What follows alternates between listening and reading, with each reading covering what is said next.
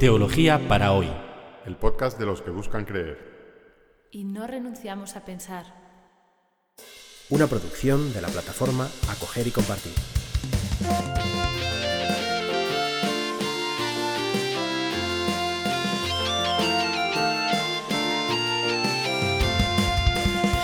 Hola, bienvenidos a episodio décimo del podcast Teología para hoy. Y este episodio hemos decidido que cada cinco episodios, más o menos, vamos a hacer un episodio comunitario. Es decir, que nos vamos a juntar un grupo de amigos para hablar de lo que, las ideas que se han ido virtiendo en los últimos episodios. Y hoy están con nosotros Santiago, su mujer, Paloma, que está afónica, entonces nos va a hablar un poco como por señas, y Urbano, y yo mismo, Alberto.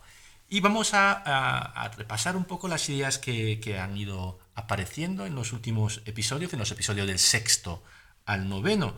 Pero, pero bueno, de entrada voy a preguntaros así, desde que comenzamos, ¿qué, con qué ideas así como más, más fundamentales os, os, estáis quedando de, de, lo que estamos hablando, ¿no? de la revelación, de la fe?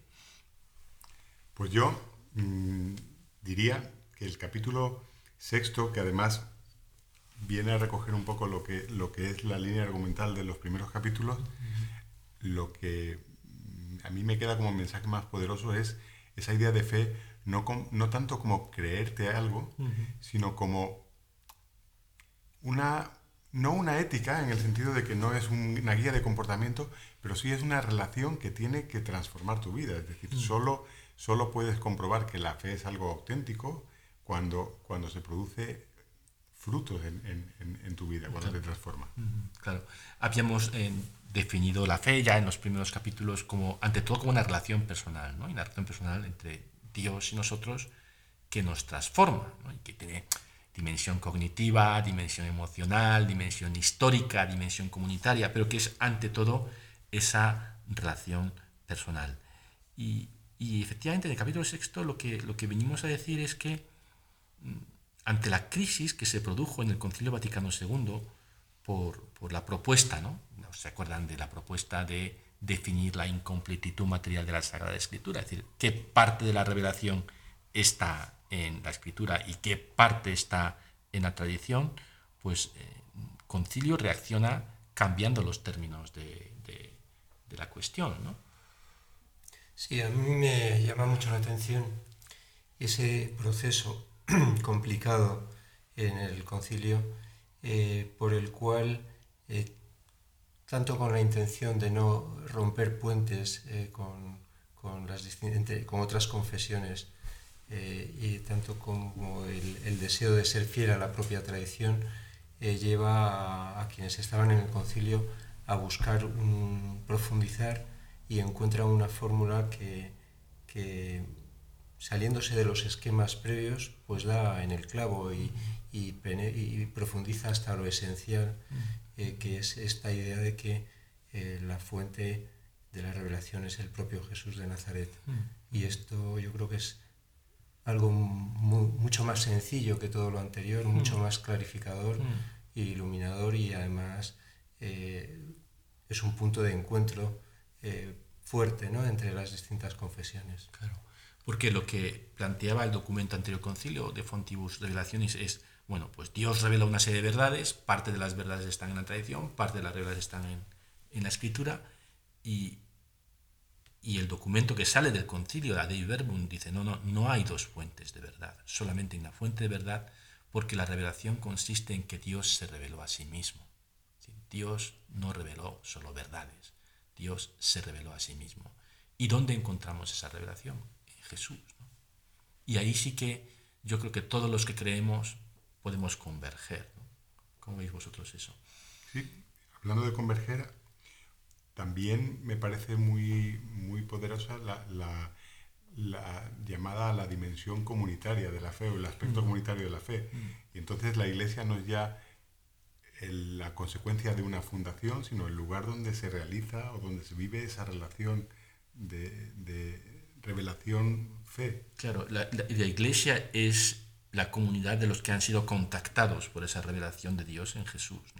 Y como, y como ese, ese contacto es como, como eso, eh, una, piedra que cae en el agua y crea esos círculos concéntricos ¿no? que se van expandiendo. Eh, en ese sentido, no, sé si, eh, bueno, vosotros sabéis estado y, y, conocéis al hermano John, él ha escrito un libro muy bonito que se titula eh, una, una, multitud de amigos. Y ahí concibe la, la, fe cristiana como la propuesta concreta de una fraternidad universal. Dios en Jesús nos propone a los humanos crear una fraternidad, pero no como una propuesta teórica un conjunto de ideas, sino como algo concreto que se vaya haciendo paso a paso.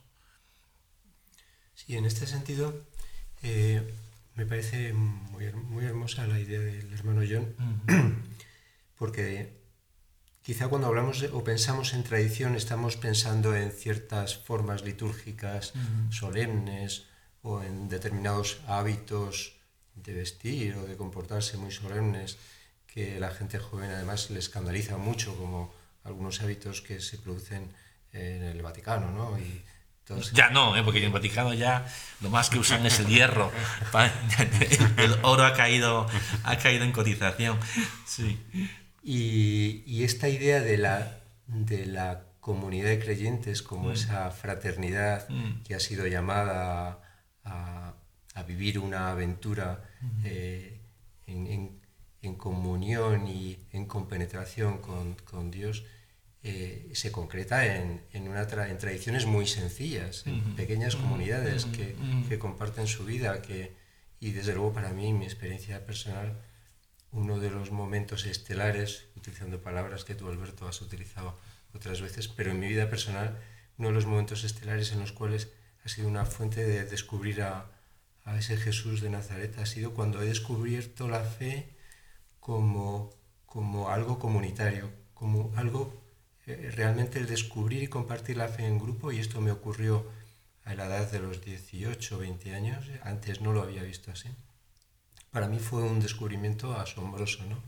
Cómo se abrían multitud de, de facetas que, que, yo antes ni, ni había sospechado. Para, para mí, sin duda, los momentos fuertes de experiencia de Dios que yo he tenido en mi vida están vinculados a experiencias de fe con otros, siempre. O una convivencia, o mm. ir a TC, o una Pascua. A lo mejor en momentos de silencio, de oración, también de intimidad, pero siempre conectados con la, con la comunidad. Eh, hace un par de semanas me reunía con un grupo de gente y, la pregunta, que están siguiendo también el podcast, y, y, la pregunta que les hacía, bueno, ¿y a vosotros qué prácticas ¿no? de la tradición porque la tradición lo podemos entender como un conjunto de prácticas que aprendemos no por un libro de instrucciones, sino pues, por, pues, practicándolas. ¿Qué prácticas de, la tradición os, han ayudado más a, ser creyentes? Para mí, sin duda, este hecho de compartir la fe, eh, sin duda el hecho de intentar no solo compartir mi fe con otros, sino además de eso que, es, que has descubierto intentarlo transmitir a otras personas, como a personas más jóvenes. ¿no? y, pero para mí el momento más fuerte es el de la oración, sin duda, ya sea personal o comunitaria. Eh, ahí es donde mm, experimento ese, esa acción de, del espíritu que decías en tus, en, en tus podcasts, que, que teníamos como un poco marginado ¿no? en la teología católica. Y, y, a mí me parece un momento especialmente importante. Yo que tengo una mentalidad eh, muy científica y, y entonces... Que, que, bueno, que Santiago es médico, un buen médico además, y, y sí, eso te marca. Y sí, porque los científicos nos gusta tenernos a los hechos y no inventarnos cosas. ¿no? Yo cuando me, me pongo en oración me gusta atenerme a lo que me encuentro en ese momento de silencio, de contemplación y no inventarme un Dios como a mí me gustaría que fuera, o, experiencias con efectos especiales, místicos. Que, y en esa, desde esa actitud de no inventarte nada, eh, de pronto vas descubriendo que algo va ocurriendo en tu interior, algo mm, difícil de explicar, pero que efectivamente va transformando tu vida, como decía antes Urbano. ¿no? a mí también tengo que admitir, decir que va transformando tu vida depende de quién me escuche, pues claro, eh, es lo que uno pretende, ¿no? Puede, decir, ¿cómo sería antes? ¿no? Yo, yo, quiero pensar que yo, desde luego yo estoy seguro que yo no sería quien soy hoy si, si todas estas experiencias no me hubieran sucedido. Y quiero pensar que, es, que soy mejor de lo que, de lo que hubiera sido sin, sin, sin esas experiencias. Aunque solo sea por la ambición de, de, querer llegar a, a, hacerlo. Y, y, de la dimensión más activa de, de, la tradición, estamos hablando de la dimensión contemplativa de la tradición, pero la tradición tiene también una dimensión activa, ¿no? de, de transformación del mundo. ¿Qué, qué, qué acciones o qué cosas podéis, podéis recordar a este respecto? A mí sin duda una experiencia de, la, de una densidad similar a la mm. experiencia de una vida en comunidad que tuve la suerte de poder vivir de joven con un grupo de amigos mm. y para mí eso fue una experiencia muy fuerte de fe. Mm. Similar a ella, sin estar viviendo en comunidad, ha sido eh, el, el esfuerzo o la tarea de compartir con eh, lo que has descubierto en esa fe con otras personas que todavía no, no han visto eso, como por ejemplo con personas más jóvenes. Sí, tú eres catequista de... Por ejemplo, la, la actividad catequética en la parroquia para mí me, me hace, me, me, hace sentirme en esa, en esa hace, me hace percibir y vivir ese sentido de pertenencia a un grupo eh, que, que, está tratando de mejorar las cosas y hacer que las cosas cambien para bien. Eh, y, una alegría y una, y una paz que, que, solo había vivido cuando habíamos tenido aquella experiencia de comunidad de vida. ¿no? Yo mm, también siempre ligado a lo comunitario.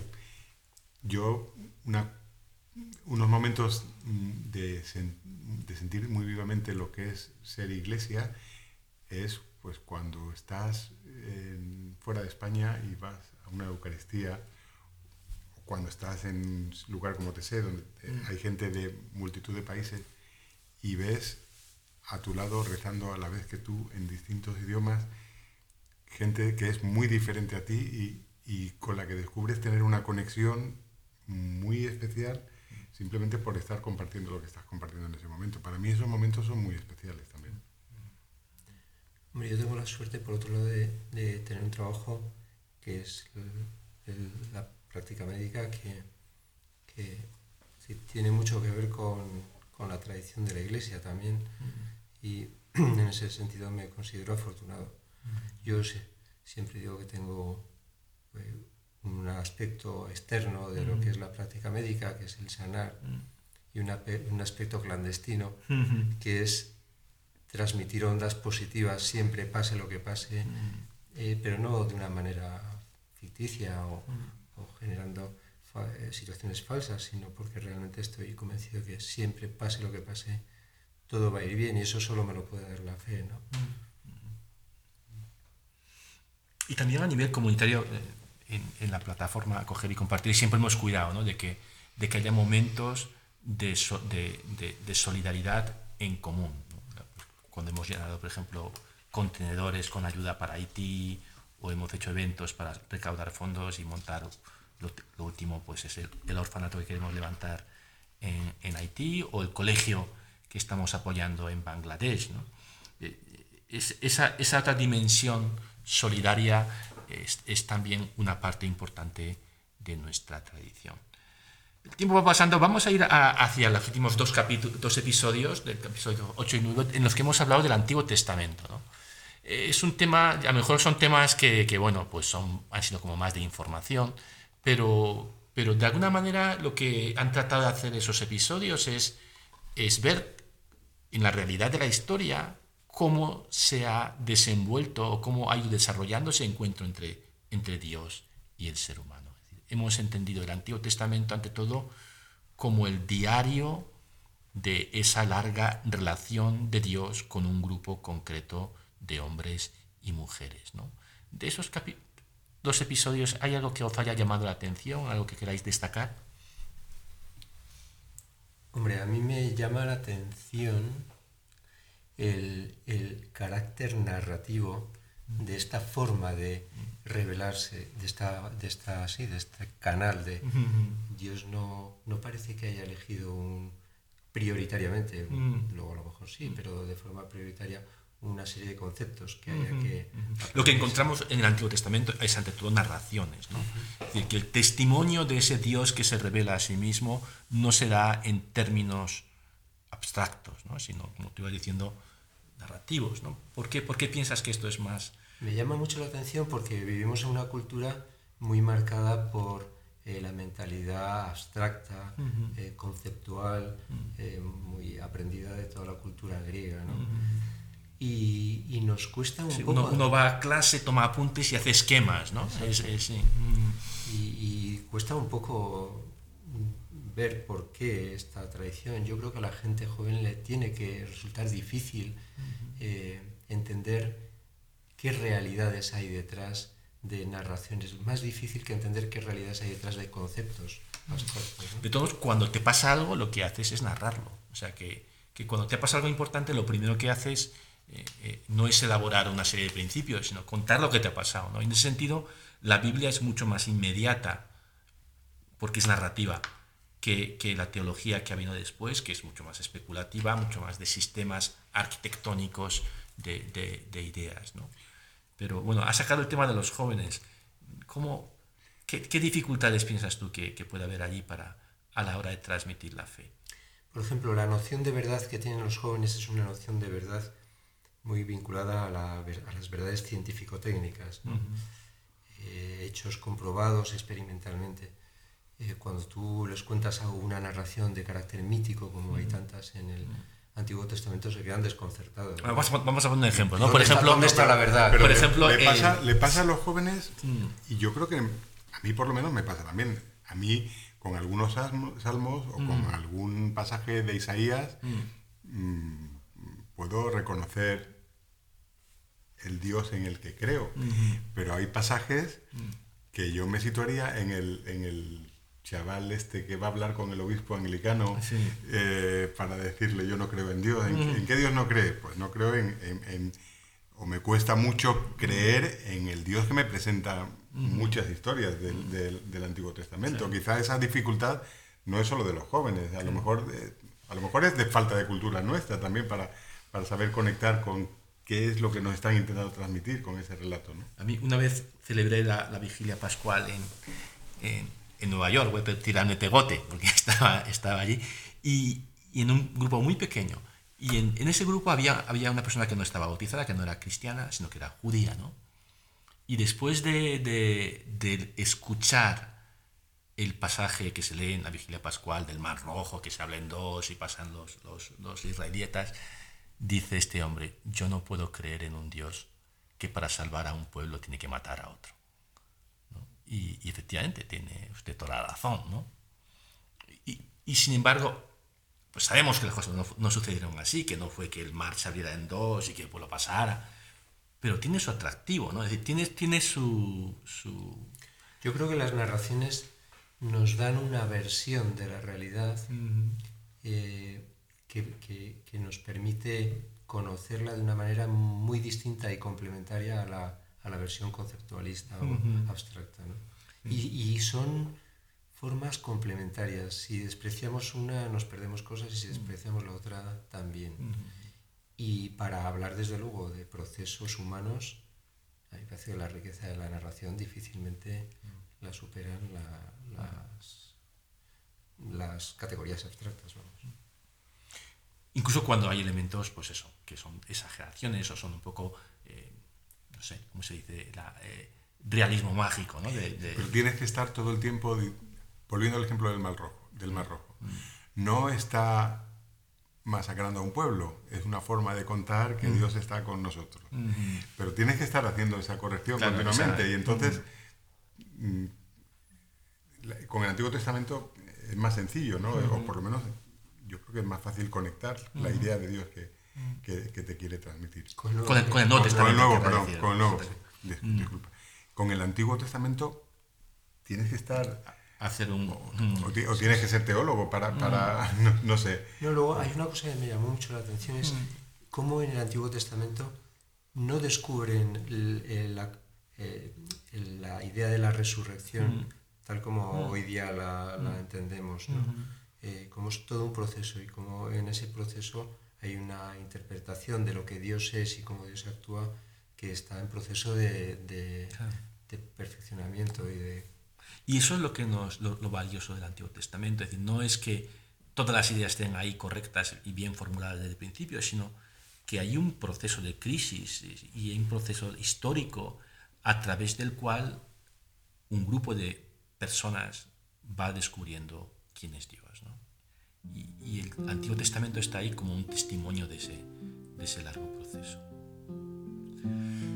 Llegamos ya al final de este episodio de, en el que han participado eh, a través de señas nuestra amiga Paloma que está aquí y Santiago.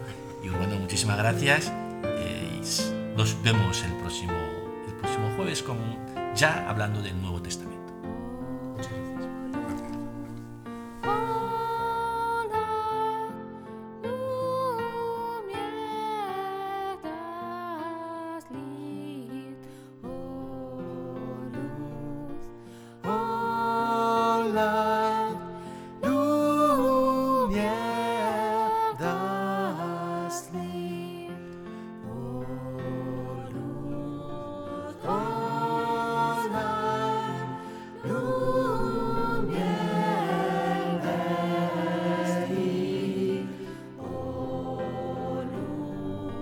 school.